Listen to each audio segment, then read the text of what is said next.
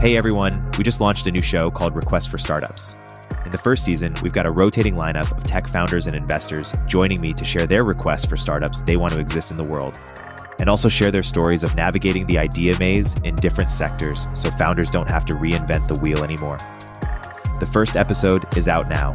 We cover better dating apps, references as a service, and we work for productivity.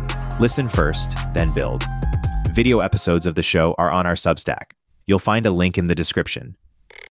I became really obsessed with this this idea of like if you have distribution, uh, what can you like? It, it, you get to ask like this really interesting question of like, what can you build that's really authentic to your audience? And that's like the complete opposite problem of everything that you and I know from the startup world, which is like always looking for the problem to be solving and try how do you get those early customers? Welcome to Media Empires, where we sit down with the most influential media creators right now to learn exactly how they built their empires. Our aim is to extract the secrets of top tier podcasters, newsletter authors, and media creators who are breaking the old rules for media success. Whether you're looking to start your own empire, or simply curious about the nuts and bolts behind media businesses, you'll find valuable insights and tactics in each episode. Grab your headphones, let's dive in.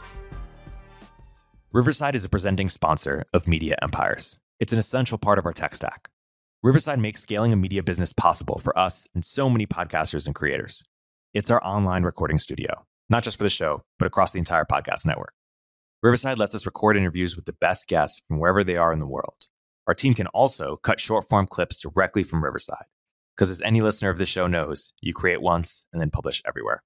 Sign up for Riverside.fm today by following the link in the description box and use our code Media Empires to get a 20% discount. I'm thrilled to talk with Blake Robbins. Blake Robbins is a venture capitalist at Benchmark, and he's also the host of Gamecraft Podcast, a very successful show about the modern history of video game business.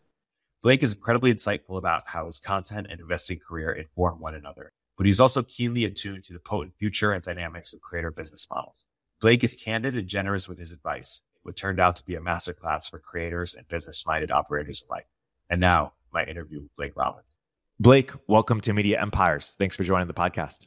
Thank you. Blake, by way of introduction, you know, I've shared a bit of your background, how you got started in VC working at Ludlow, how you invested in a number of companies and helped even incubate uh, 100 Thieves um, how you joined Benchmark recently. Why don't you give, uh, by way of introduction, kind of the different phases of sort of your your majors and minors uh, in terms of investment themes or or rabbit holes you've gone down? Give an introduction on the topics that, that you've been interested in, where you're interested now. Yeah, it's a it's a you know long winding road to be honest, but I swear there's a connection or a little bit of a through line. And mainly, you know, I, I entered venture right out of college, and which is you know, rare in its own right. But I, I ended up at, at Ludlow, and you know we were all based in Detroit, you know, doing investing mainly on the coast, and I realized pretty quickly that you know in order to break through the noise or or build a brand of any sort where people would think of me, I, I, had to be more public online. And so that was my first step, which was just tweeting my thoughts out on, on, on Twitter and mainly just tweeting into the abyss, like into the void. Yeah, and just sort of just like throwing myself into conversations that I had no right to be a part of, but I just sort of acted like I belonged, and eventually people paid attention. But pretty wild because there there's no reason why people should have been paying attention to what I was saying. You know, like at the time I was just randomly putting my thoughts out there, and eventually people realized. And and one of the first areas where like I I realized that I had a unique perspective was around gaming and, and specifically esports and that I, I used to play, and I still play way too many games, but uh, I used to play Call of Duty, mm, like not semi professionally, but I played pretty high level of, of uh, Call of Duty when I was in high school. And there's sort of all these weird paths of, of my life, which is uh, gaming was one part of my life, and then business and venture capital and that whole world is a whole other aspect. And gaming for me was this hobby that I thought I was going to pursue as my like dream job. I, I thought I was going to go pro in Call of Duty, and I remember telling my parents I was going to go pro, uh, and they're like, no shot. That's not a thing. Uh, and and and you know, to their credit, it probably wasn't a thing, and it wasn't realistic for me. But I I sort of just was obsessed with that world. I gave up on that dream pretty quickly once I got to like my junior year of high school, uh, and then I very quickly realized once I got into venture capital, people were talking about it. Uh, they were talking about esports as a thing, uh, competitive gaming, streamers, all that stuff, and I was like this is bizarre. Like I, I, I, I, I still am very obsessed with this world. There's all these VCs talking about it like they understand this world, but like I live and breathe this world still as a fan. Uh, and so I started to write about that and, and, talk a lot more about that. And through that, uh, eventually ended up incubating, you know, an esports team and sort of media company uh, called Hundred Thieves. Um, which was actually a former Call of Duty pro uh, that I was a fan of uh, growing up, and I and, and so I reached up to him uh, and and sort of convinced him that like he should be building a business around himself, uh, and then what that eventually opened up is the Pandora's box of like creators and, and that whole world. And specifically around that time, this is probably five ish years ago, maybe six years ago at that time, I became really obsessed with this this idea of like if you have distribution, uh, what can you like? It, you get to ask like this really interesting question of like, what can you build that's really authentic to your audience? And that's like the complete opposite problem of everything that you and i know from the startup world which is like always looking for the problem to be solving and try how do you get those early customers? But like in this case these these creators have already built out their niche or their audience and as long as they're being authentic they can in theory sell or build something that is really authentic to their audience. And Hundred Thieves was a good example of okay, people really were rooting for Nate Nadeshot, the CEO, to do this because it was a perfect extension of his career and his brand and what he was doing. He was really unique in, on his own that he was trying to build something bigger than himself. It was sort of the first time that my eyes were open of what can you do when you build something bigger than yourself and leverage the audience and distribution that you've built. And so spend a lot of time in creators and then still spend a lot of time in gaming. But the real truth is like the number of investments I've made at, at Ludlow are just this wide range of consumer and enterprise. But those are the areas that I, I think I have have the most unique perspective or voice on. And so that's where I've really leaned into publicly, at least. Yeah. And, and I'm curious in your capacity at benchmark you know in 2023 where you're looking because i doubt you guys are going to do a, another esports team though that could be wrong and I, I doubt that you're going to invest you know in creators directly though i want to get to that in a, in a bit and the creator kind of economy startups like had some hype around them and maybe that hype has decreased a little bit and even esports was a bit hypier a few years ago. Feel free to react to to those uh, that characterization. And I'm curious where, where you're looking uh, now.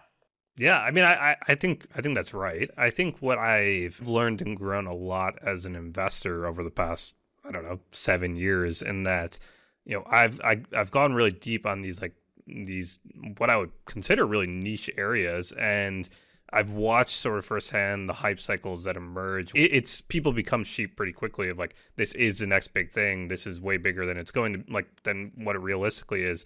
I think I've approached like esports and creators with a fairly realistic view of the markets. Like in the creator space, I probably only have one or two investments in esports, and those are very specific theses that that have lined up and I think at, at benchmark the view is eh, what what's really changed for me, and I've been here now close to a year. Uh, is really just thinking about like how big can these get, and you know, a lot of it's market timing as well. Of just thinking about like what's uniquely enabling this, and and why is this going to be so massive, and so trying to think just on a larger scale and for me, I spend a lot of my time in consumer pretty broadly. I think early stage investing is hard enough as it is. And you talk to anyone in 2023 and say you're doing consumer investing, and they sort of are like, "What are you doing? Like, the, like yeah. consumer investing is is like uh, like dead or it's impossible." And uh, and I sort of just view it as like, no, it's really exciting, and there's there's all these new areas that are emerging, but it's much more of I, I, I don't pigeonhole myself into like one specific thesis at any given time, and try yeah. to keep a super open mind.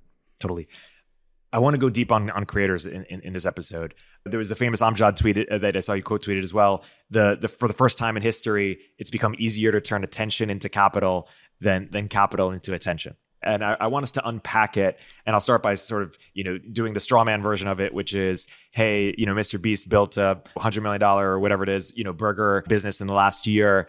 You know, take every creator that has some niche interest or audience or expertise and boom they'll just build the the definitive product in that space because people want to buy from brands and individuals instead of you know kind of faceless corporations put some meat on on, the, on those bones of the amjad quote what, what, what can we see, expect to see yeah, I mean, I think it, it all comes back to just relatability. And there's probably an important distinction that needs to be made, which is like there's different types of creators, and that like a Mr. Beast is in his own world and that he's playing almost like a reach game of how do I reach you know hundreds of millions of people And the reality is, like, most creators can't do that. And there's this really tough challenge that you have as a creator, which is at some point you sort of have to come to terms that you might not be the next Mr. Beast, unless that is the game that you you've set out to play. But most of them are like, nope, I should be thinking about my like smaller audience size and really just focus on cultivating that and building a real relationship with my fans. And so I think that's sort of the first part. But the other part is like when you are a smaller creator, like you know, not a Mr. Beast, and when I say small, like that could still be someone with five to ten million followers, you know, relative to a Mr. Beast who has you know over hundred million. You need to really figure out what it is that like why people are watching you. If I ask you what product should you be selling or making or doing, if you can't answer that, you probably don't really have a moat as a creator and that's really bad sign because it just means you're just doing like whatever is hype at the time and following that through line which is just not sustainable. And so instead you should think about okay you make amazing real estate videos. What can you build around that? I can build a real estate company. Maybe i can build a smaller zillow. Right now we're in the phase of mass accumulation of distribution and audience but we haven't fully transitioned to like okay now i should be building products and building services for them. I sort of view it as it's all just like a funnel where like everyone is going initially they start on tiktok or instagram or maybe youtube but probably not youtube but all roads like eventually lead to youtube because that's just the best monetization. After that it's like launch a course or launch merch those are again the low hanging fruit. But like where this gets really interesting is when they start to build real software products that can scale. And what I have fun thinking about is what are like the highest customer acquisition cost areas of the internet? And can you build a niche that's like you're a TikToker that is an expert in personal injury lawyers? And so instead of thinking of whatever the random billboard in, in your town, it's like, no, this person's like the expert. And they told me if I ever get into a car accident, I like should be thinking about these four steps. And it's like, if you can do that, then you know those ads cost so much money on Google or Facebook, and you just completely arbitrage that. And assuming they are actual experts, then it's a no-brainer to be connecting with their audience. So, it, it, do you think the way it's going to play out is there will be leaders across every niche, and then those leaders will either partner with like tech CEOs, and they'll be like a founding influencer in the way that there was like a founding engineer, or they might partner with like agencies that spring up that are like COO in a box or something. H- how do you see this playing out? Like, uh, imagine, you know, fast forward to all the, the audiences are built it all comes back to like ambition. It's not the same as as like a software engineer per se, because like a software engineer, sure they could hack on on side projects and make a good living, but like here, like these creators already have like a really great living. You know, assuming they've built an audience, Uh, again like if you built it on TikTok maybe your monetization isn't as amazing if you went you know on YouTube. But like let's assume they're they're making a million plus a year on YouTube. It is a really tough pitch to be like hey you should probably just go and like build a business around yourself. And they're like I already have a business around myself. Like I'm already making a million dollars a year. Like why why do I need to do anything more? And I think it does take a really special person to like sort of reflect and be like, oh, like I can actually do something much bigger here.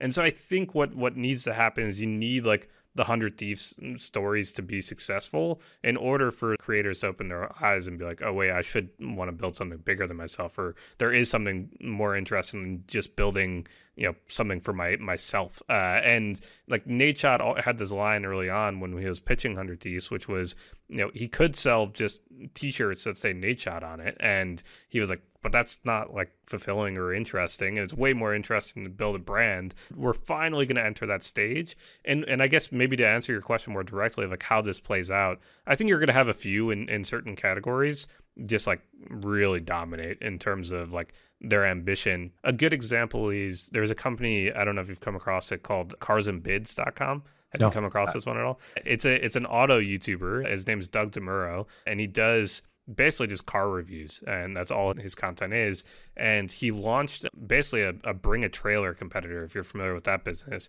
bring a trailer is like this online auction house think like ebay motors type of thing for used cars. You just show up at that person's house and like you bring your own trailer or you drive that car off the lot. It's basically just peer-to-peer auction house. And this creator just realized there was an opportunity of like he has distribution. He, he should be able to like launch it on his own. And if you just do the math they showed the past auctions. It's like he's probably doing 60 70k gmv a day you know? It's pretty wild. And i think that's where we're heading is like the ones who think about what software products they can build. Like I, have always joked with you know Mr. Beast and his team, like they, they should consider building a bank because that's like the you know sort of holy like holy grail area of you know a high CAC industry, and his audience is around like money and giving away money, or like can you build a Cash App competitor? You know, there there's certain these things um, where if you have the distribution, where do you take that? And that's where I think we're going to just see some real giants emerge. There is also potentially the play of what you're talking about, where maybe it's them all banding together. You know, like maybe all the auto influencers come together and they just like sign to you know cars and bids with Doug DeMuro and and it's like they're part of that team. I think we're we're in the first step of it all, but the the real answer is like creators sort of care about like two things and it's like making more money and being more famous and so like if you if you can help with either of those it becomes a, like a very compelling pitch to them them banding together is like the title for X, like the Jay Z. Uh, yeah, know, yeah, yeah, yeah. Fascinating. So it's interesting. Let's say we're talking about you know super ambitious creators here. Um, there's more ways to monetize than meets the eye right? Mr. Beast not only has his uh, you know Feastables, but also a venture fund and, and an incubator and other business lines that leverage his his audience. You can imagine going back to our you know real estate person. They not only build the the local Zillow, but maybe you know a, a fifth wall real estate venture firm. You know makes them a venture partner um, in ex- you know in exchange for kind of sharing their audience. And so I'm curious, like how how say more about the monetization angle um, when people build a niche like, like, building products for their audience is, is one but what other kind of monetization angles should they think about? There's always the question with mr beast and others of like how wide do you do you go? But what i understand about his model is he's really just able to like get leverage on his audience and bring in outside people who, recognize the power of, of, of, his distribution and willing to give um, ownership or upside in exchange for it. Yeah i mean i think it, it's, it's as like a creator it really just depends. Like, you know, I think investing is one angle for sure.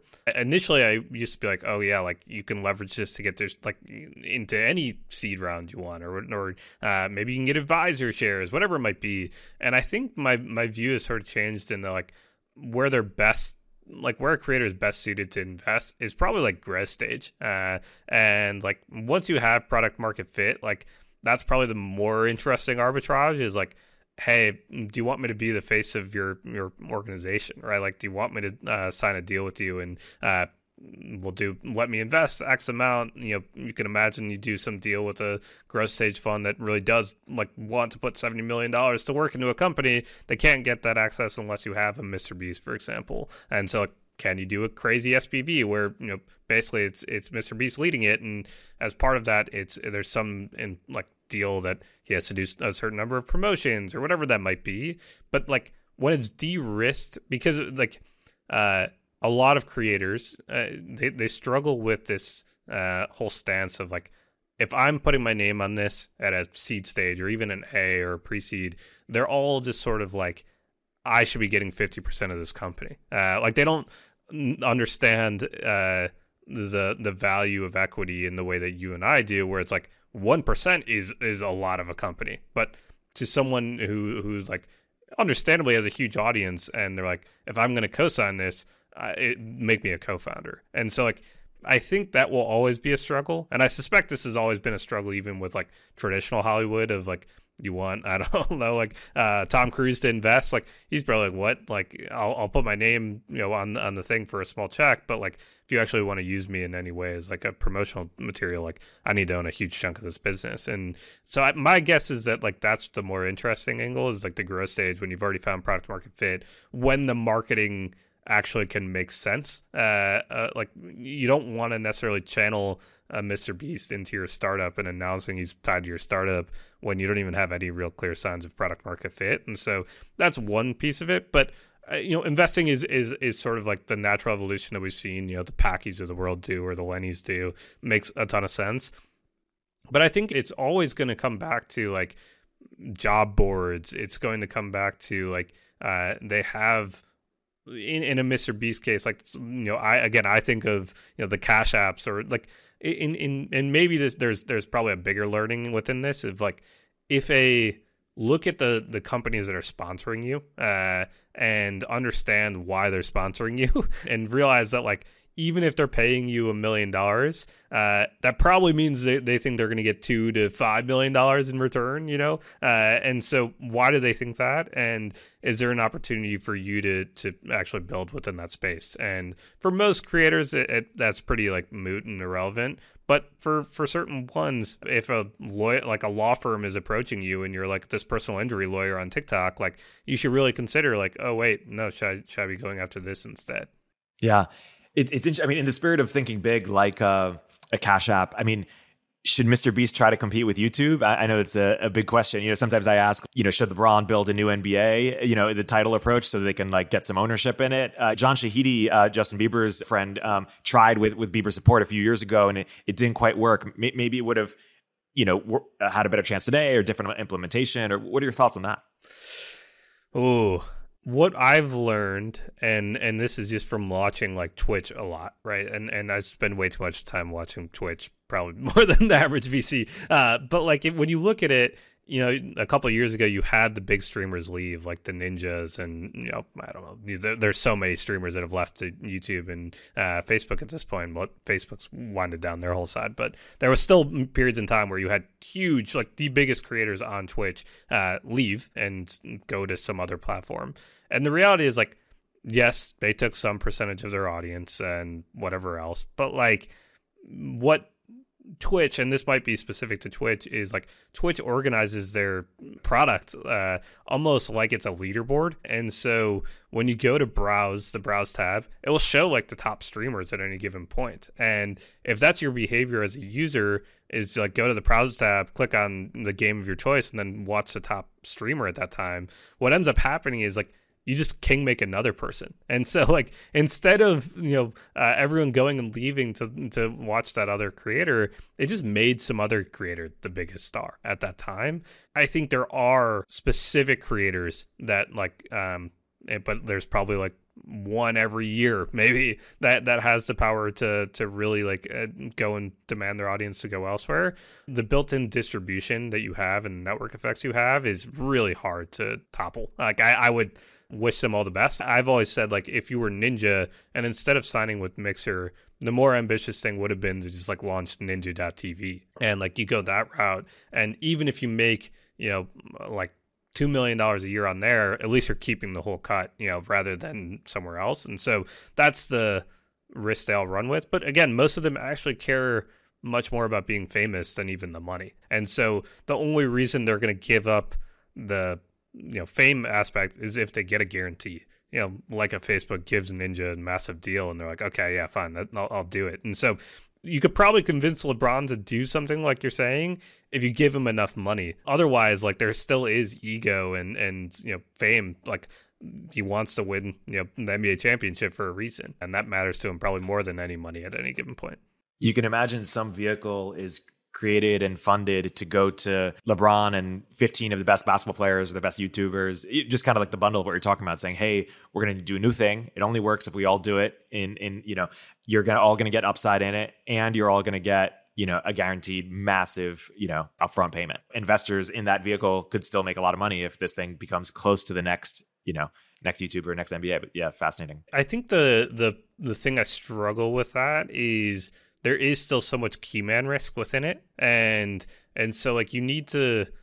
It's like a I don't know part one, part two business where it's like part one you're gonna get everyone to come over because you're LeBron, you launched a new basketball league, but then it's like wait, how do you actually keep people staying to watch, you know, the other people that you got there? And that's where I, I, I, sort of struggle with it. But there is, there's like an interesting example uh, on Twitch that's happened recently where one of the biggest gambling streamers left and started his own gambling streaming site because gambling got banned on, on Twitch. And so like that could make sense when things get banned on Twitch. Like that probably creates an opening, but there is probably reasons and good reasons of why those things get banned. And so, uh, but you know, this creator probably does have people that will follow him to the other place, and maybe you create a verticalized you know, streaming platform at that point. But I, I'm a little bit skeptical, like that. There's there's more than you know a handful that can really do it. What the one interesting example uh, that like we've seen, which is like you know when Barstool Uh, what what I've what I've seen with like Barstool Sports and what they've tried to do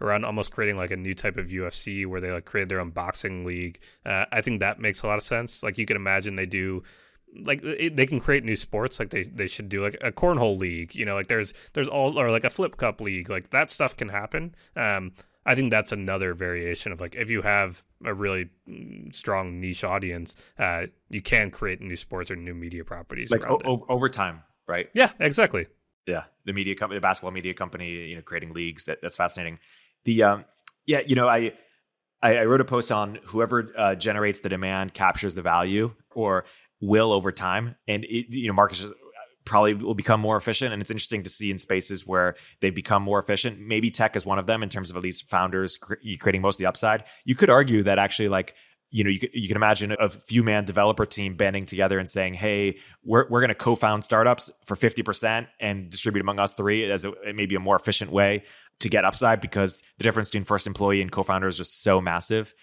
anyways, t- tech is more efficient than something like music, perhaps, where the re- you know record label owns most of it, and then and even sports, right? Like they get paid a lot of money, but they you know the owners get make a, make a lot of money money as well. And who, who's creating the you know the real value or who, who's more replaceable? It, yeah, it's interesting to see how industries will kind of um, kind of reorganize over time the compensation as it relates to uh, you know value capture.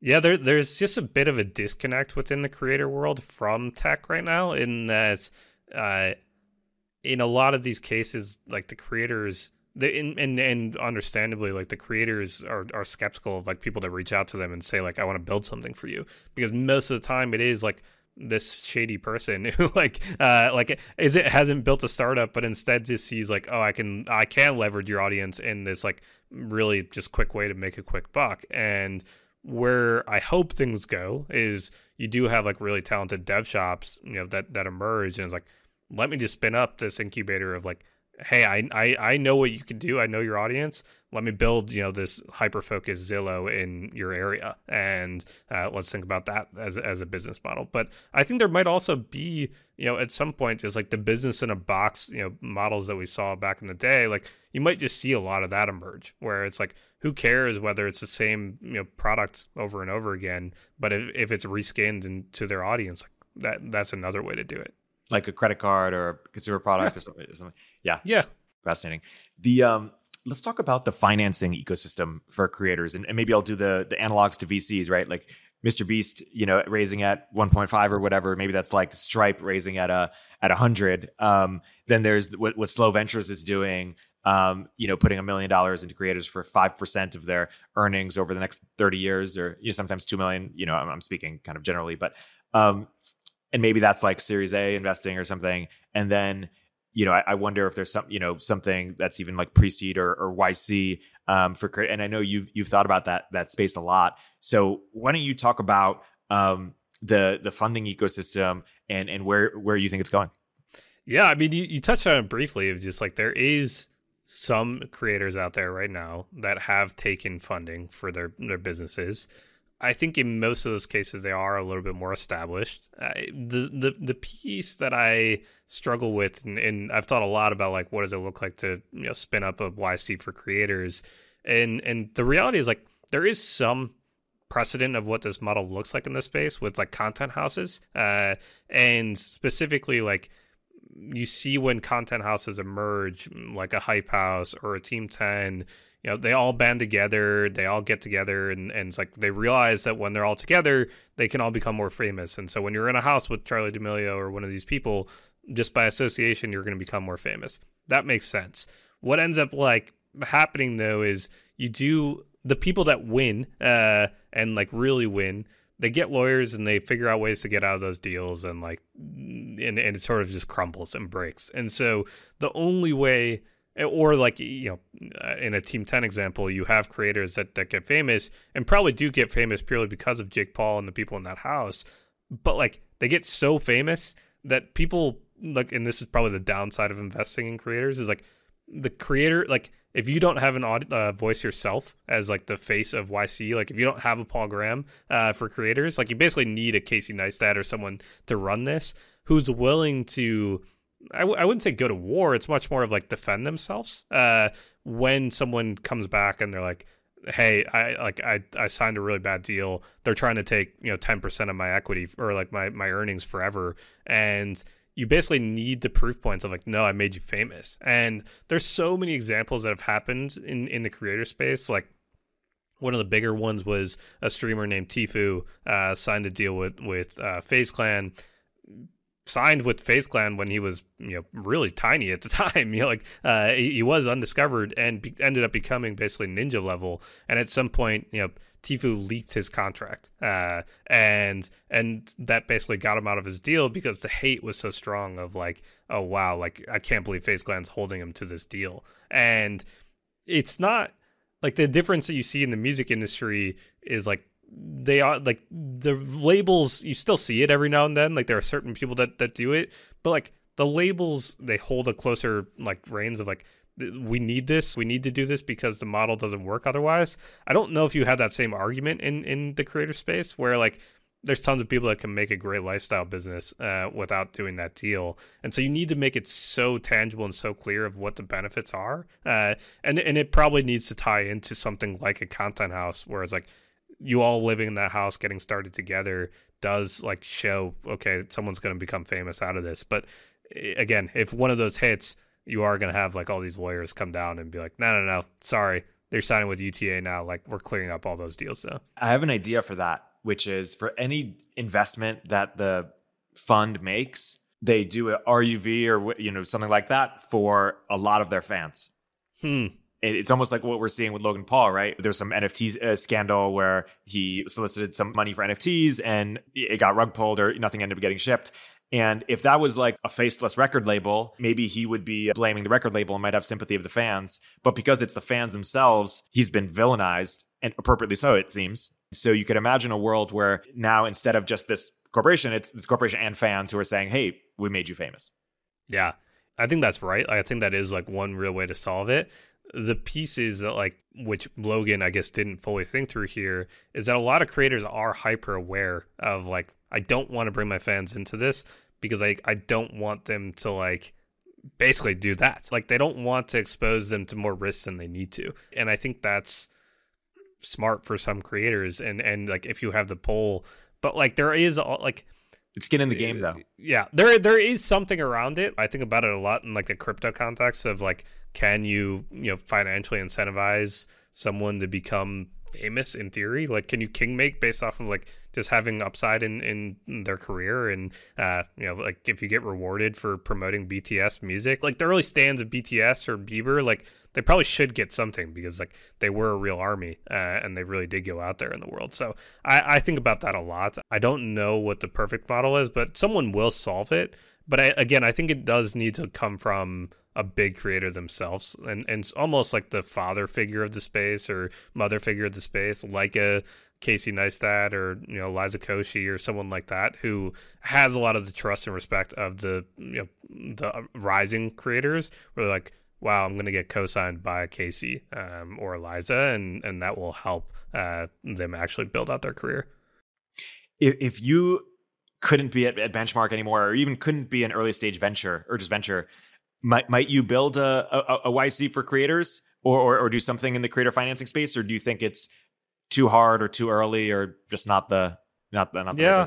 I mean, I think my my interests like if if if I wasn't doing venture capital, like the area that I spend the most time in is like this niche uh I don't know, niche internet stuff and what can happen when you do marry like the creator with distribution or a community with distribution uh with a great product.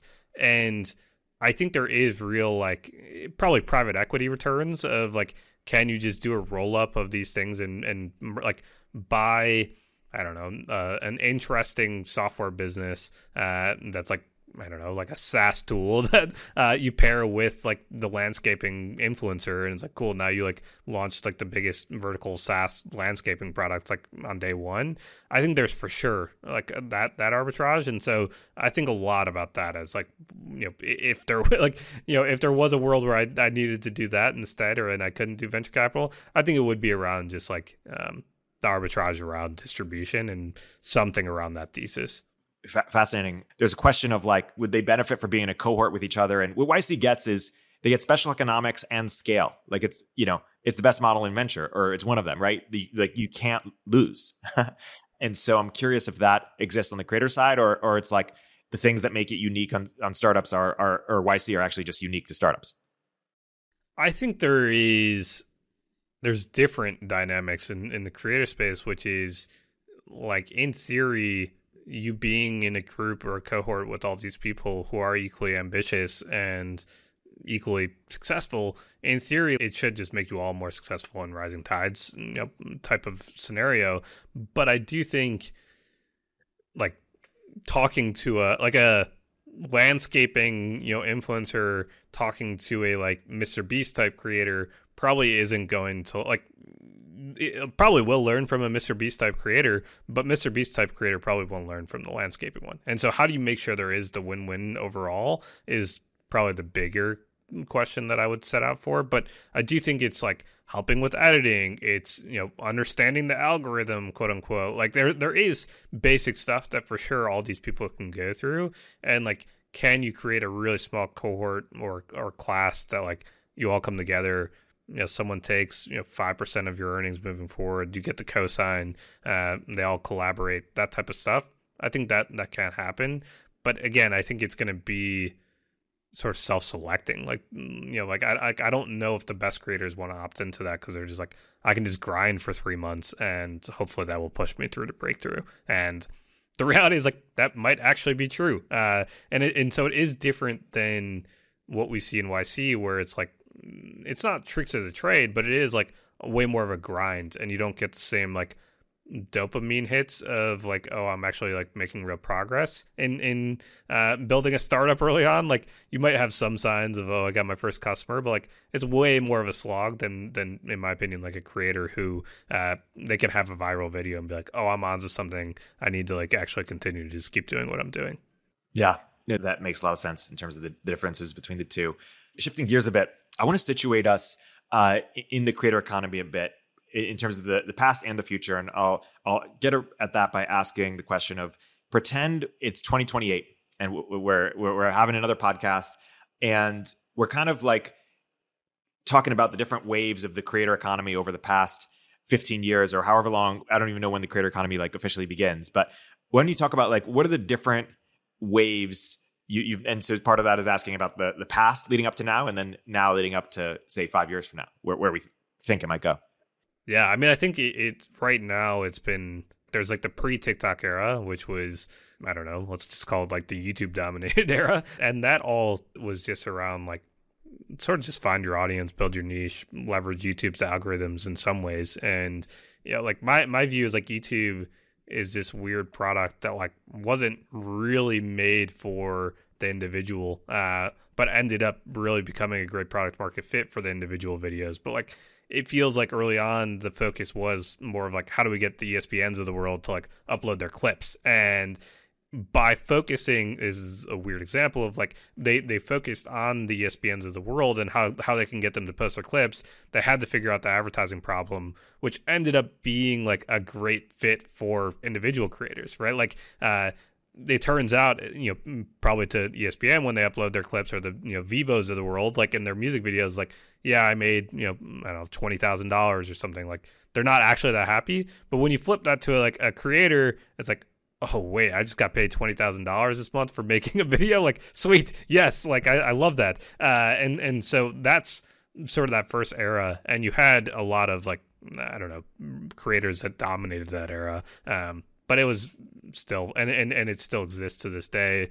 Way more of fine tuning to the algorithm, I think, than ever before. Of just like average view duration matters more than anything else. Click through rate on your thumbnails matter more than anything else, and Mr. Beast in a lot of ways is like the algorithm perfected. Uh, like you you look at his thumbnails and his titles, and it's like it's it's borderline clickbait, but not actually clickbait because it's real, uh, which is why it makes it even more insane. Uh, and then the videos like are almost edited to to retain, right? Like it's it's like this fine tuned product of uh, how do we make sure they stay for the full 10 minutes? And even the 10 minute decision that YouTube decided that you get more uh, ads, mid roll ads, if you do a 10 minute video. So everyone now, the meta changes, you know, when that rolls out, and every video is at least 10 minutes, you know, from a from a serious creator.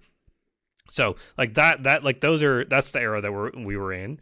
TikTok sort of blows that all up, and and they're like, cool, anyone can become famous. You don't need to have the editors anymore. You don't need to think about the algorithm as much. It's I think of TikTok almost as a like a giant talent show, and like uh, your your previous success on a video helps a little bit, but not really. Uh, like you're still you're you're still only as good as your next video. Uh, and again, there's still some algorithm tweaking around that and building their audience.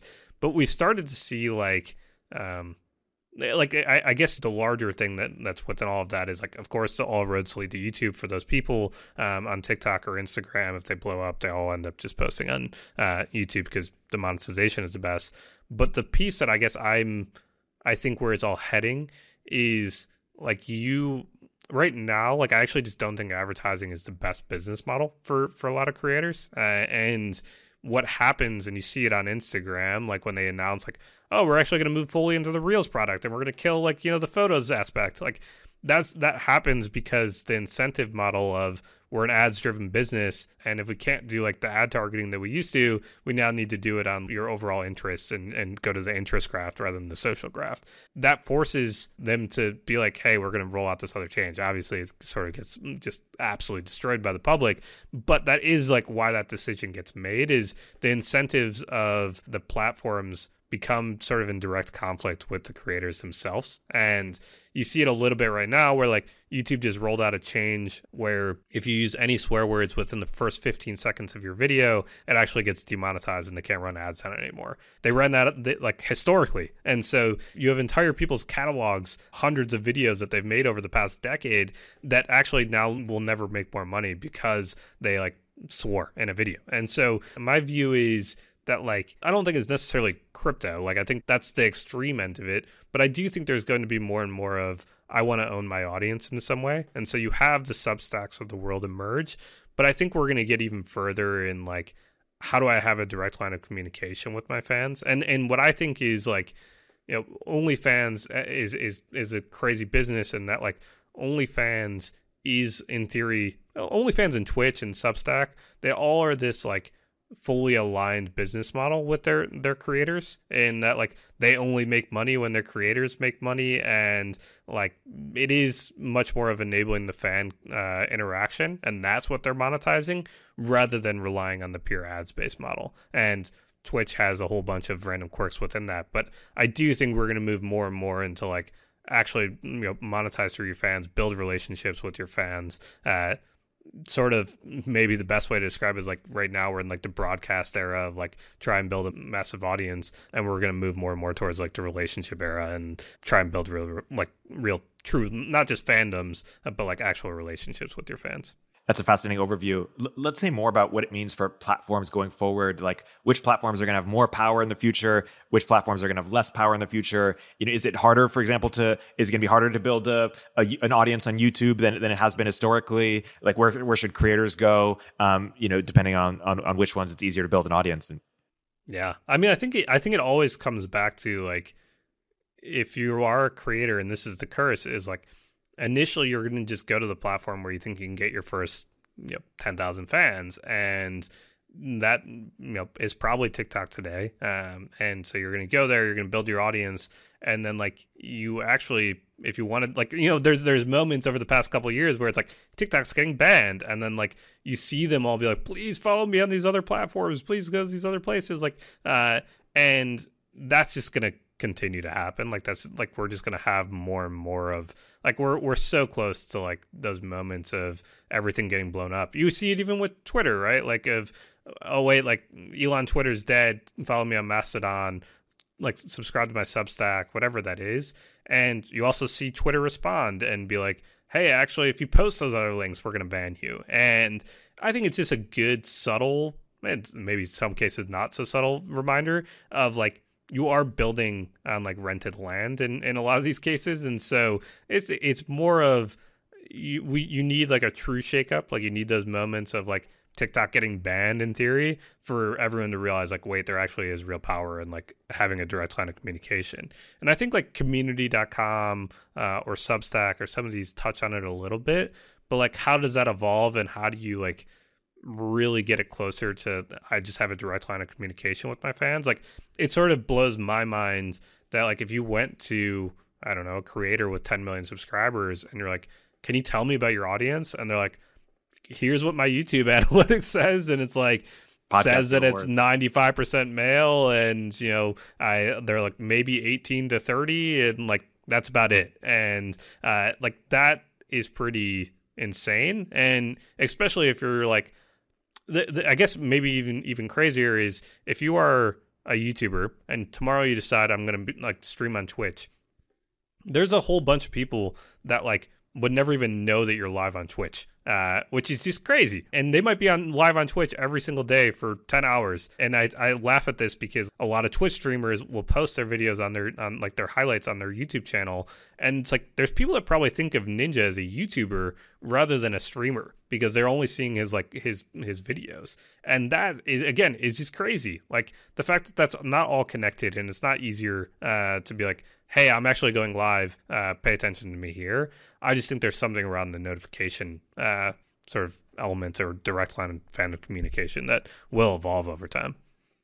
Yeah, no, great point. I mean, I remember when Ryan Leslie was doing Superphone. Uh, I'm, I'm surprised iMessage and maybe communities trying to do this. I'm not sure, but I'm surprised. You know, like direct SMS hasn't been you know um, the platform where people can can can reach out to people and have CRMs around that. Because yeah, the current approaches have really walked a like a thin line of hey like get direct messages from me uh, and sort of seem like it's you're getting text messages from them and like on some level you are but like it's uh, it's basically just like a Twilio setup, right? Like it's, it's it's no different than you and I just typing into like a Twilio prompt and being like, "Hey, send a message with your one-time password." I think that there's a communication piece that needs to be fixed there, which is just like no, just like follow me here uh, and get subscribed. Like this is no different than than a follow. Like don't actually think of this as like Eric sending me a text message because that's just not right. Uh, and I, you know, like as a fan, you would understandably get upset and be like, "Wait, that actually wasn't Eric typing me." Like,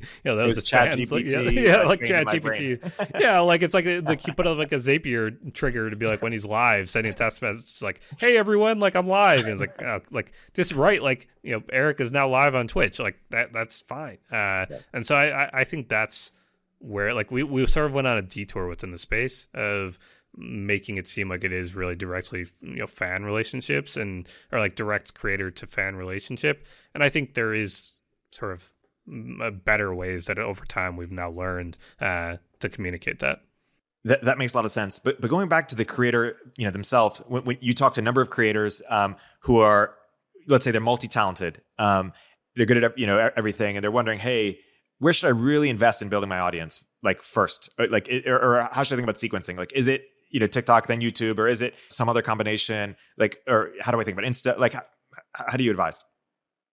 I think it really comes down to just like what do you actually have fun doing, right? Like if you're a filmmaker, for sure, YouTube. Like you know, but if you are someone who's just great on camera and can talk to a camera for hours, go on Twitch or TikTok. Like Twitch and live streaming, which we've touched on briefly, is just a whole other beast of this industry where it's a very different skill set than making YouTube videos or, or making TikToks. And I think that like TikTok is the lowest friction or lowest lift, uh, but it also you know is is like in theory the like the cheapest like if you were doing like a currency exchange of like uh one follower on on on TikTok to a subscriber on on YouTube like it would not be one for one. It would be like maybe like 10 like 0.1 of a follower on on on TikTok is to one subscriber on YouTube. And so I think that's just another piece that like creators need to remind themselves and not sort of get fooled by that. Like having 100,000 subscribers on YouTube is far more valuable than probably almost any other platform. Talk, talk about uh, live streaming for a second. What what makes it so different, or what is the skill sets that's needed, and and why is it valuable? Because I, I hadn't even had that in my like calculus of of platforms to really build on to build a business on. Yeah, I mean, I think it's like Twitch is the most direct to fan relationship uh, in theory because you're sitting staring at your screen for eight hours straight. You're probably playing a game, but a lot of the biggest streamers right now aren't playing games. Instead, they're doing React type content of watching a YouTube video that someone sends in from their chat or something like that.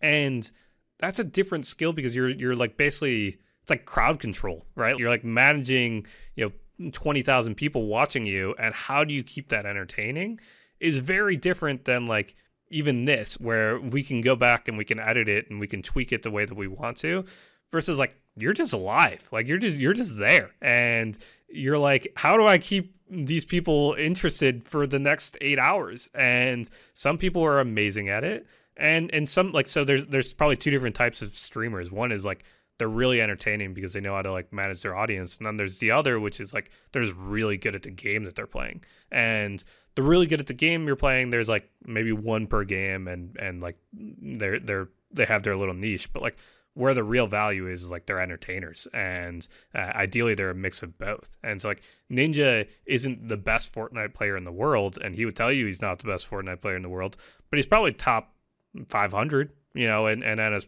prime he was probably top 100 but he was also really good at entertaining. And so that combo just completely lights everything on fire and like makes it way way bigger. But it is really hard to manage a chat that's like scrolling by and uh, reacting to you or saying something to you, and it's just a different skill. Like I I, I respect those people, uh, and it's also like the hardest. It's the most work in theory of any of the creator platforms because like those those people in theory could just go and create like a 10 minute video upload that on youtube probably make that in maybe a day at most uh, and like get a million views uh, you know to use like the mr beast analogy of like or like what he says of you know make one video that gets you know 10 million views or 100 million views instead of you know a thousand videos that get however many like a million views. And so he he's he's like the perfect example of like the counter example of why you wouldn't stream.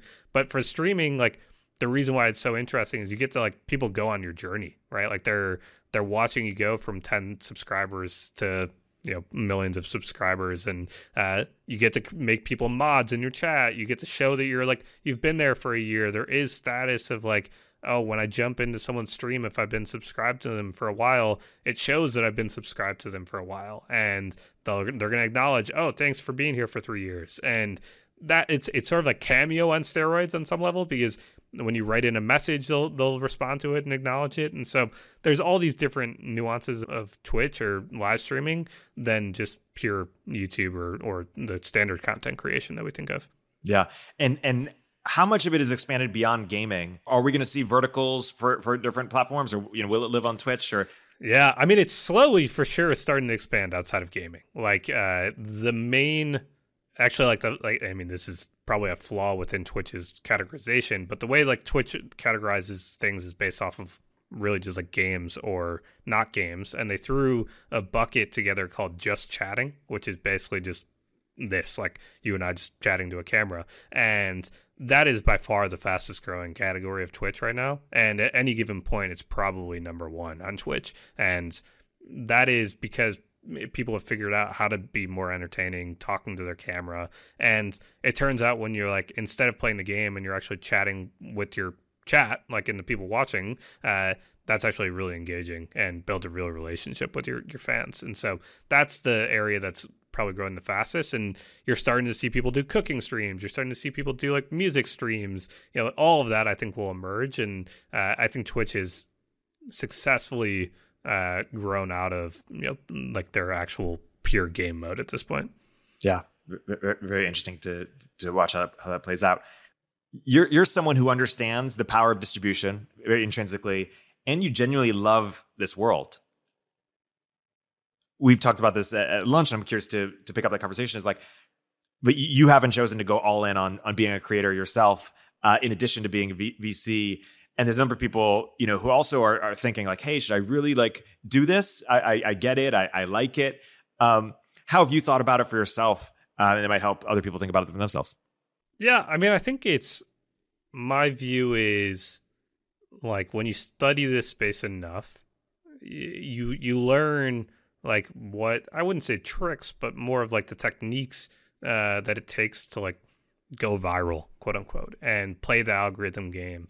You know, in theory, I could tell you how to get a tweet to do pretty well on on Twitter, um, assuming you have some base level audience.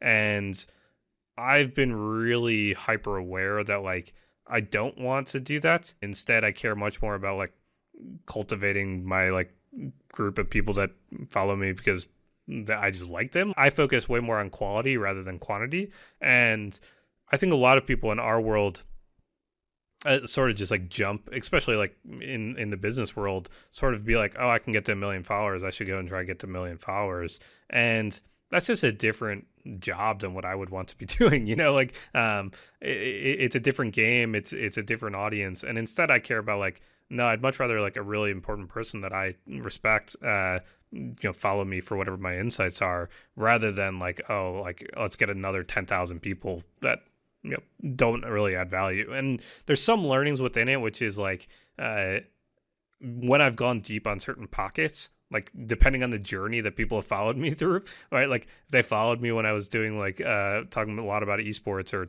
talking a lot about creators or or gaming or crypto whatever it might be uh there is like a little bit of how do you make sure that someone's actually following you for you rather than like oh he's an expert in this niche. Uh, and so i'm trying to like navigate that as well. And so in, in a perfect world i actually like would rather just like make my account private and like just focus in on what i have. Uh, but I, I know there's tons of you know cons to doing that. But i i do like i i know myself and i know that like I would not be a great, you know, uh, like public figure uh, per se. Uh, like, yeah, I don't want to have a million followers or, or anything like that. Like, that's not my decision. Or like, like that's not. And and I do think it is a decision that you make as a creator, um, where you like have to lean in uh, to what works. And I don't really want to play that game. Yeah, everyone has to figure out what uh what game they want to play and what pros and cons that that, that come with that. Gearing towards closing here, I want to ask the same question that I asked for uh, creators, but more so from the the VC perspective, uh, the, the creator economy perspective. In that, let's say we're talking 2028, and we're reflecting on the last decade of, of investing in the creator economy. Either what were the waves, or, or what were the things that that got really big? Because uh, you know, a few years ago, there's a lot of hype about it, and I don't, I don't think we've seen you know major um, you know um, successes. Maybe maybe some minor ones, and so maybe reflect on that, and then reflect on where where it's going, and and, and maybe bring up you know, you, have had some fascinating conversations on, on Fred Ehrsam's podcast with Jesse Walden and Fred Ehrsam. Uh, you know, we hinted a little bit of the N- NFT stuff. Maybe bring up like some opportunities you might you might see there there as well. Yeah, I mean, I think it, it, it all comes back to like whatever is going to work in the space is is really like they need to make a creator more famous or more money. And if you are not doing one of those things, like you're gonna have a really tough uphill battle. Uh, and so like that's the first part is like if, if you're working on a company in this space and it's something peripheral uh, that like is not going to like immediately resonate with the creator i would just say good luck. It's gonna be a struggle.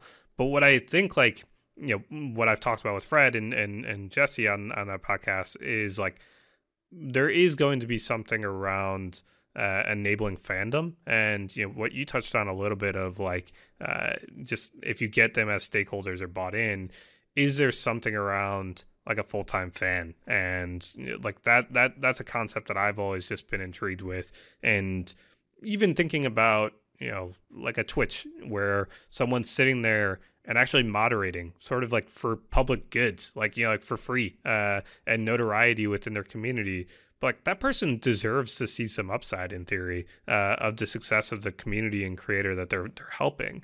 And so what I think is like like the next generation of tools might look like is just like how do you actually empower these these fans um, to really be bought in as stakeholders and and like make it so if I find the next Drake or the next Mr. Beast or whoever, you know, maybe I don't have to put like real monetary gains up. It's much more of like I'm I'm just like vouching for that person. Uh, and I acknowledge that, like, when I vouch for that person, and maybe this is an NFT or something like that, uh, that will, in theory, go up in value if I believe in that person. Uh, and because it's just a status symbol of I was early. Uh, and in the same way that you and I might like want to collect an early vinyl of you know a favorite artists that we like or uh, tour merch from like the Beatles or something like that has real value if you still have that and I've thought a lot about what digital merch looks like, uh, and and tried to like really uh, think about how that evolves. And I think we're we're getting closer and closer to it. So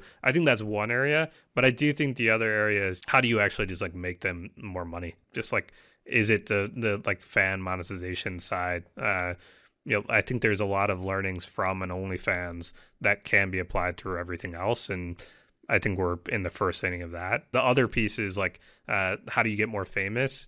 I think you know a lot of people look at it as like, how do you just increase reach? But I think there's another angle which is just like you can make a lot more people creators, and so that's probably pseudonymous type stuff or VTubing or um, those pieces where like I would I would probably never go live myself on Twitch, but maybe if there's some setup, I might go live. Uh, and and uh, when it's lower friction or lower risk, in theory, um, I, I, think a lot about that as well.